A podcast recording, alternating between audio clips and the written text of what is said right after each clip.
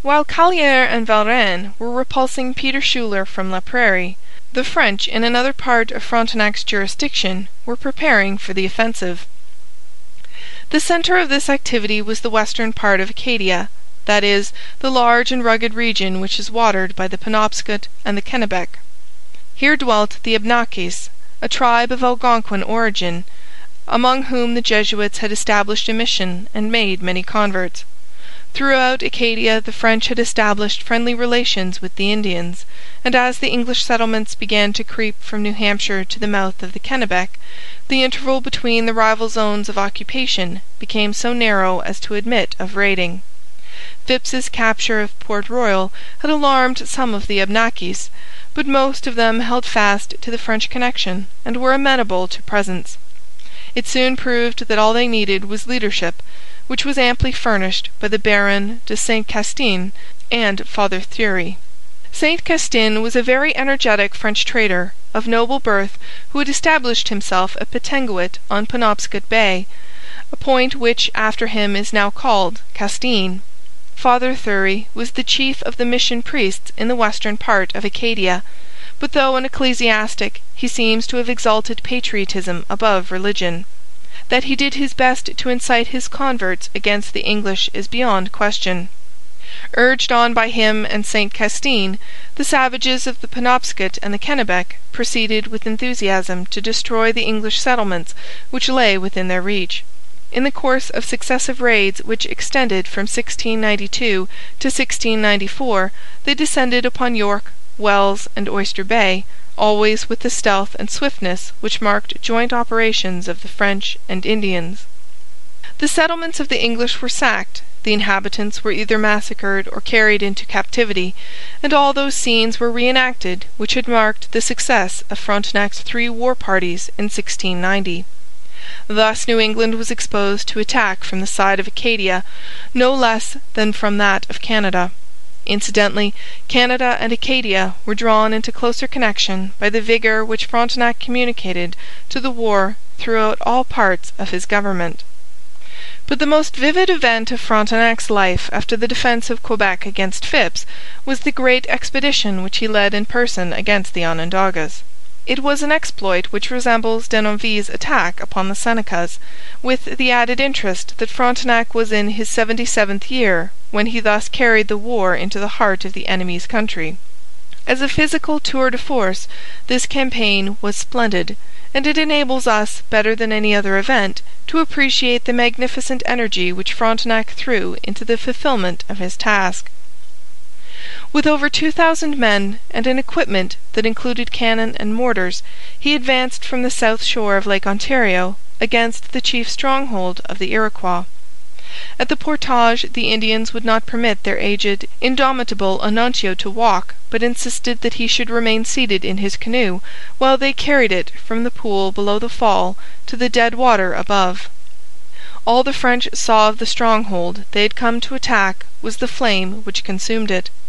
Following the example of the Senecas, the Onondagas, when they saw that the invader was at hand, set fire to their palisade and wigwams, gathered up what property was portable, and took to the woods. Pursuit was impossible. All that could be done was to destroy the corn and proceed against the settlement of the Onidas. After this, with its maize had been consumed, Frontenac considered whether he should attack the Cayugas, but he decided against this extension of the campaign. Unlike Denonville, he was at war with the English as well as with the Iroquois, and may have thought it imprudent to risk surprise at a point so far from his base. While it was disappointing that the Onondagas did not wait to be destroyed by the cannon, which with so much effort had been brought against them, this expedition was a useful proof of strength and produced a good moral effect throughout the colony as well as among the western tribes. The events of William and Mary's War, as it was known in New England, show how wide the French zone in North America had come to be. Frontenac's province extended from Newfoundland to the Mississippi, from Onondaga to Hudson Bay. The rarest quality of a ruler is the power to select good subordinates and fill them with his own high spirit. Judged by this standard, Frontenac deserves great praise, for he never lacked capable and loyal lieutenants. With Callière at Montreal, Tonty on the Mississippi, Perrot and Du Lhut at Michilimackinac, Villebon and Saint-Castin in Acadia, Sainte-Hélène at the siege of Quebec, and Iberville at Hudson Bay, he was well supported by his staff. At this critical moment the shortcomings of the French in America were certainly not due to lack of purpose or driving power.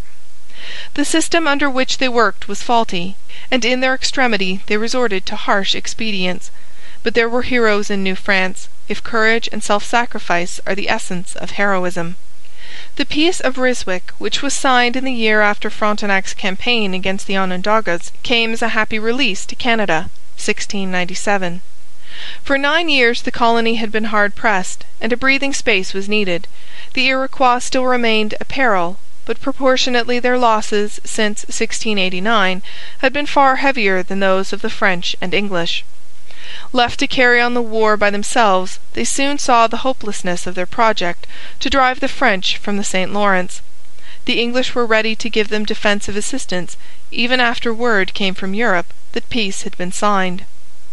In sixteen ninety-eight the Earl of Bellomont, then governor of New York, wrote Frontenac that he would arm every man in his province to aid the Iroquois if the French made good their threat to invade once more the land of the Five Nations.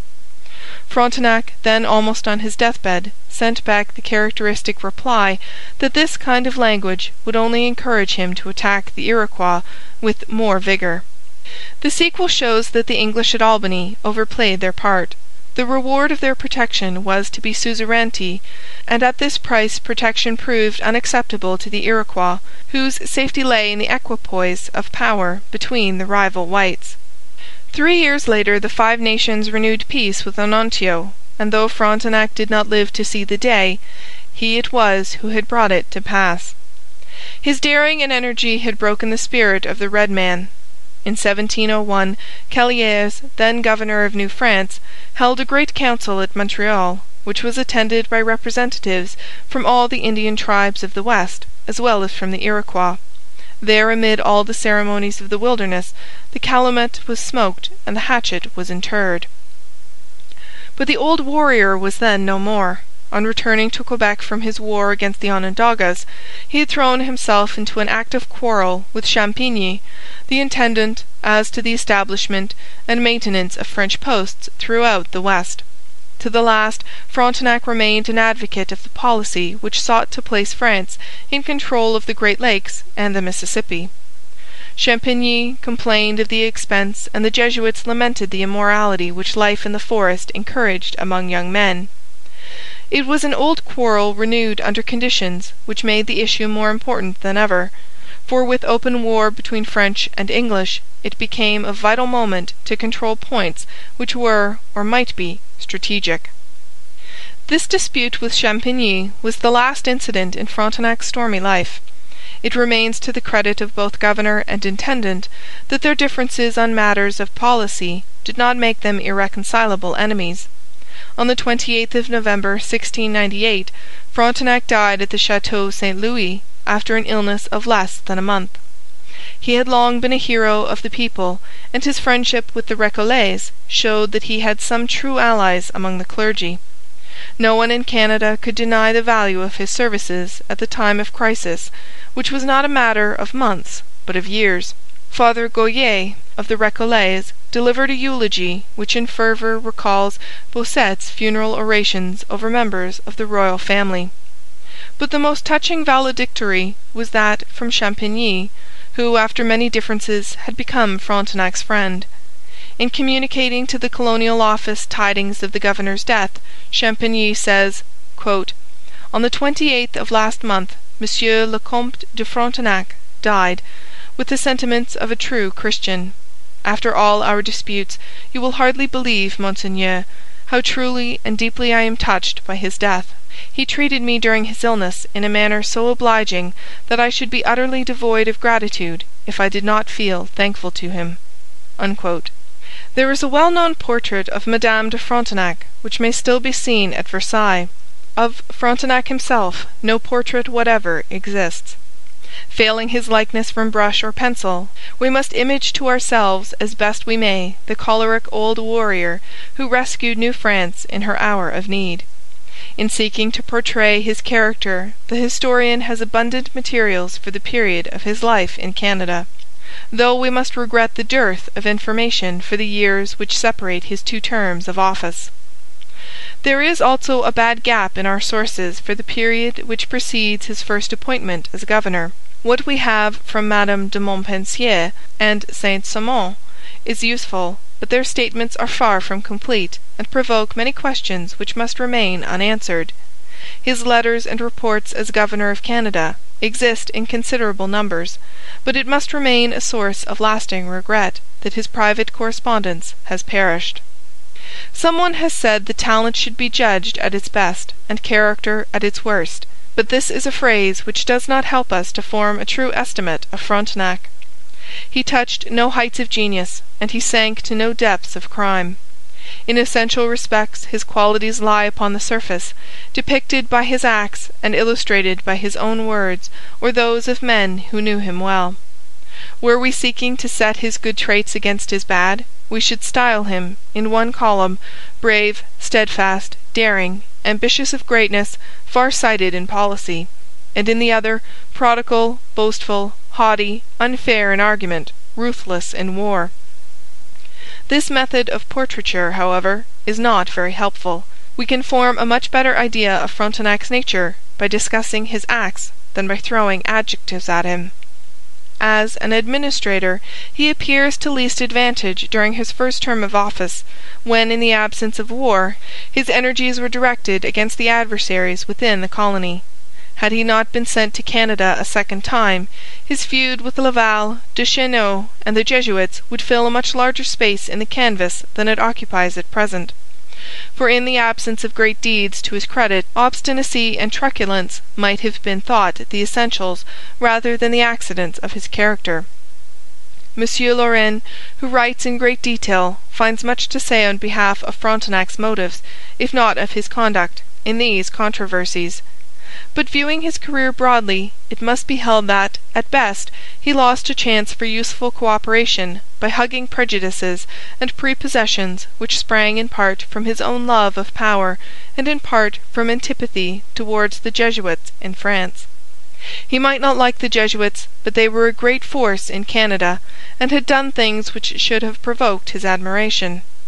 In any case, it was his duty to work with them on some basis, and not dislocate the whole administration by brawling. As to Duchesneau, Frontenac was the broader man of the two, and may be excused some of the petulance which the intendant's pinpricks called forth. Frontenac's enemies were fond of saying that he used his position to make illicit profits from the fur trade. Beyond question he traded to some extent, but it would be harsh to accuse him of venality or peculation on the strength of such evidence as exists. There is a strong probability that the king appointed him in the expectation that he would augment his income from sources which lay outside his salary. Public opinion varies from age to age regarding the latitude which may be allowed a public servant in such matters. Under a democratic regime the standard is very different from that which has existed, for the most part, under autocracies in past ages. Frontenac was a man of distinction, who accepted an important post at a small salary. We may infer that the king was willing to allow him something from perquisites. If so, his profits from the fur trade become a matter of degree. So long as he kept within the bounds of reason and decency, the government raised no objection. Frontenac certainly was not a governor who pillaged the colony to feather his own nest. If he took profits, they were not thought excessive by any one except Duchesneau. The king recalled him, not because he was venal, but because he was quarrelsome. Assuming the standards of his own age, a reasonable plea can also be made on Frontenac's behalf respecting the conduct of his wars. Quote, "Man's inhumanity to man makes countless thousands mourn." Unquote. In our own day, no less than in the seventeenth century, while certain facts of recent memory are quite lurid enough to be placed in comparison with the border raids which, under Frontenac, were made by the French and their Indian allies. It is dreadful to know that captured Iroquois were burned alive by the French, but after the Lachine massacre and the tortures which French captives endured, this was an almost inevitable retaliation. The concluding scenes of King Philip's War prove, at any rate, that the men of New England exercised little more clemency towards their Indian foes than was displayed by the French. The Puritans justified their acts of carnage by citations from the Old Testament regarding the Canaanites and the Philistines. The most bitter chronicler of King Philip's War is William Hubbard, a Calvinist pastor of Ipswich. On December nineteenth, sixteen seventy-five, the English of Massachusetts and Connecticut stormed the great stronghold of the Narragansetts. To quote John Fiske, quote, "In the slaughter which filled the rest of that Sunday afternoon, till the sun went down behind a dull grey cloud, the grim and wrathful Puritan, as he swung his heavy cutlass, thought of Saul and Agag, and spared not. The Lord had delivered up to him the heathen as stubble to his sword." As usual, the number of the slain is variously estimated. Of the Indians, probably not less than a thousand perished. Unquote. For the slaughter of English women and children by French raiders, there was no precedent or just provocation. Here Frontenac must be deemed more culpable than the Puritans. The only extenuating circumstance is that those who survived the first moments of attack were in almost all cases spared, taken to Canada, and there treated with kindness. Writers of the lighter drama have long found a subject in the old man whose irascibility is but a cloak for goodness of heart. It would be an exaggeration to describe Frontenac as a character of this type, for his wrath could be vehement, and benevolence was not the essential strain in his disposition. At the same time he had many warm impulses to his credit. His loyalty to friends stands above reproach, and there are little incidents which show his sense of humour. For instance, he once fined a woman for lampooning him, but caused the money to be given to her children. Though often unfair in argument, he was by nature neither mean nor petty. In ordinary circumstances he remembered noblesse oblige, and though boastfulness may have been among his failings, he had a love of greatness which preserved him from sordid misdemeanours. Even if we agree with Parkman that greatness must be denied him, it yet remains to be pointed out that absolute greatness is a high standard attained by few. Frontenac was a greater man than most by virtue of robustness, fire, and a sincere aspiration to discharge his duty as a lieutenant of the king. He doubtless thought himself ill-used in that he lacked the wealth which was needed to accomplish his ambitions at court. But if fortune frowned upon him at Versailles, she made full compensation by granting him the opportunity to govern Canada a second time. As he advanced in years, his higher qualities became more conspicuous. His vision cleared, his vanities fell away. There remained traces of the old petulance, but with graver duties his stature increased, and the strong fibre of his nature was disclosed. For his foibles he had suffered much throughout his whole life, but beneath the foibles lay courage and resolve. It was his reward that in the hour of trial, when upon his shoulders rested the fate of France in America, he was not found wanting. End of Chapter eight. End of The Fighting Governor, A Chronicle of Frontenac, by Charles William Colby.